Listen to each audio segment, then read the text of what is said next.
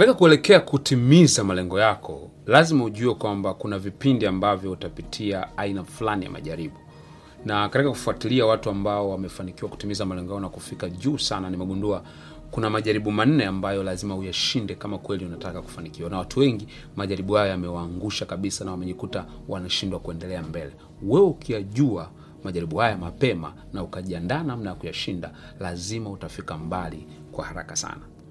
Jaribu la kwanza ambalo lazima ulishinde unapotaka kutimiza ndoto yako tunaita jaribu la muda, the test of time. Jaribu la muda ni pale ambapo unakuwa na ndoto leo, lakini inachukua muda mrefu sana kuweza kutimia. Kuna watu wengi sana ambao wamekuwa na ndoto za muda mrefu, lakini sio wote ambao ndoto yao imetokea siku hiyo. Kuna vitu ambavyo utahitaji uvumilie kwa muda mrefu. Wakati nasoma habari ya Nelson Mandela, nikaona tangu siku ametamani kuwa mkombozi wa taifa lake Afrika Kusini kutoka kwenye swala la ubaguzi wa rangi mpaka siku amekuja kutoka gerezani. Karibia miaka 27 alikaa gerezani akiwa anaamini bado katika ndoto yake. Sijajua wewe wakati huu pengine uko katika kipindi ambacho unahitaji kupitia katika jaribu la muda. Jaribu la muda maana yake ni kwamba ni kweli inachukua muda mrefu, lakini niko tayari kuvumilia. Kuna ndoto ambazo ni kama mbio fupi, unakimbia kwa sekunde chache unapata, lakini kuna ndoto ambazo ni kama marathon, utahitaji kukimbia kwa muda mrefu sana kabla hujapata upenyo ambao unautafuta.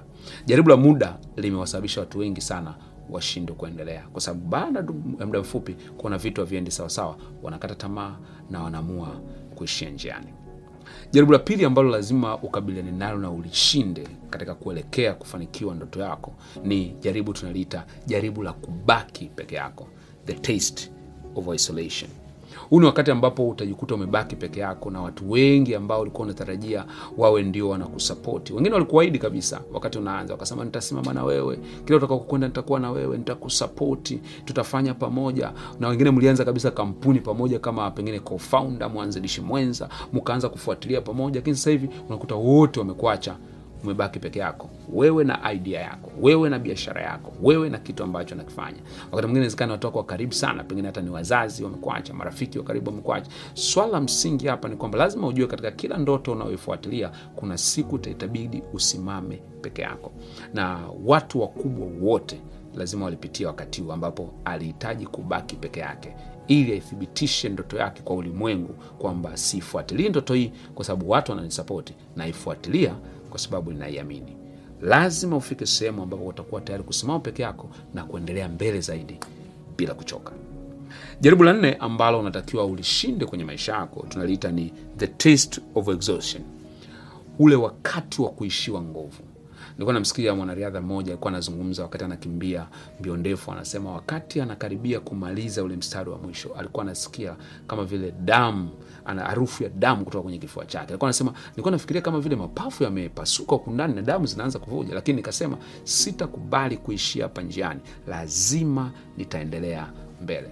Nakumbuka wakati fulani nilisoma habari ya mwanariadha mmoja anaitwa Yvonne Ngatich kutoka kule nchini Kenya, ambaye wakati anakimbia aliongoza kwa muda mrefu sana kwenye marathon. Alivyokimbia, baada ya akiwa mbakiza mita kama hamsini, alianguka na mguu wake mmoja ukapata shida kama ukawa ume, umevunjika ume, ume kidogo hivi.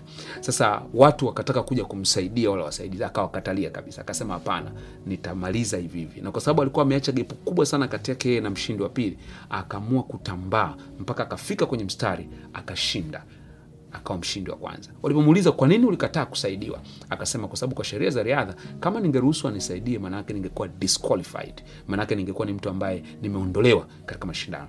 Nikaamua nikasema, bora nikubali maumivu ya muda mfupi, lakini ninajua mstari wa kushinda uko karibu.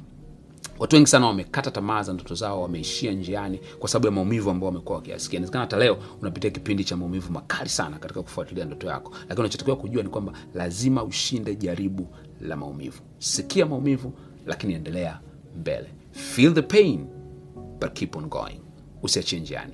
Jaribu la mwisho ambao lazima ulishinde tunaita ni jaribu la public unbelief, kuto kuaminiwa na jamii. Unapoanza kufanya kitu, kuna watu hawatakuamini ndugu hawatakuamini rafiki hawatakuamini wazazi hawatakuamini bosi wako utakapomwambia nataka kwenda kuanzisha kampuni yangu mwenyewe atakucheka kabisa. Kuna watu ambao hawatakuamini kabisa hawataamini kama wewe unaweza ukaja kuwa mtu mkubwa hawaamini kama wewe unaweza ukaja kufanya mambo makubwa katika jamii hawaamini kama ndoto yako ulionayo inaweza kufanikiwa. Huu ni wakati ambapo watu watakudoubt wengine watakunyima nafasi utaomba nafasi ya kufanya kitu watakukatalia. Wengine watakuambia kwamba hapana uwezi wengine watakuambia kwamba umeboronga utajaribu kufanya mamoja na utafanya kwa kiwango cha chini watakwambia ni bora uache ufanye kitu kingine. People will not trust you at the first time.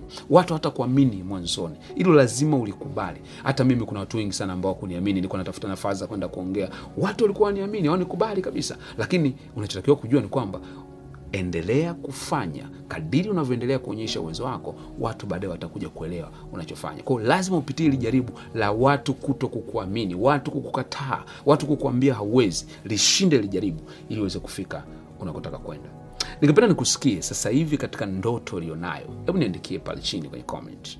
Je ni jaribu lipi unalipitia katika majaribu haya manne? Na tuendelea kujadiliana kushauriana zaidi ili kuhakikisha ndoto yako inafanikiwa. See you at the top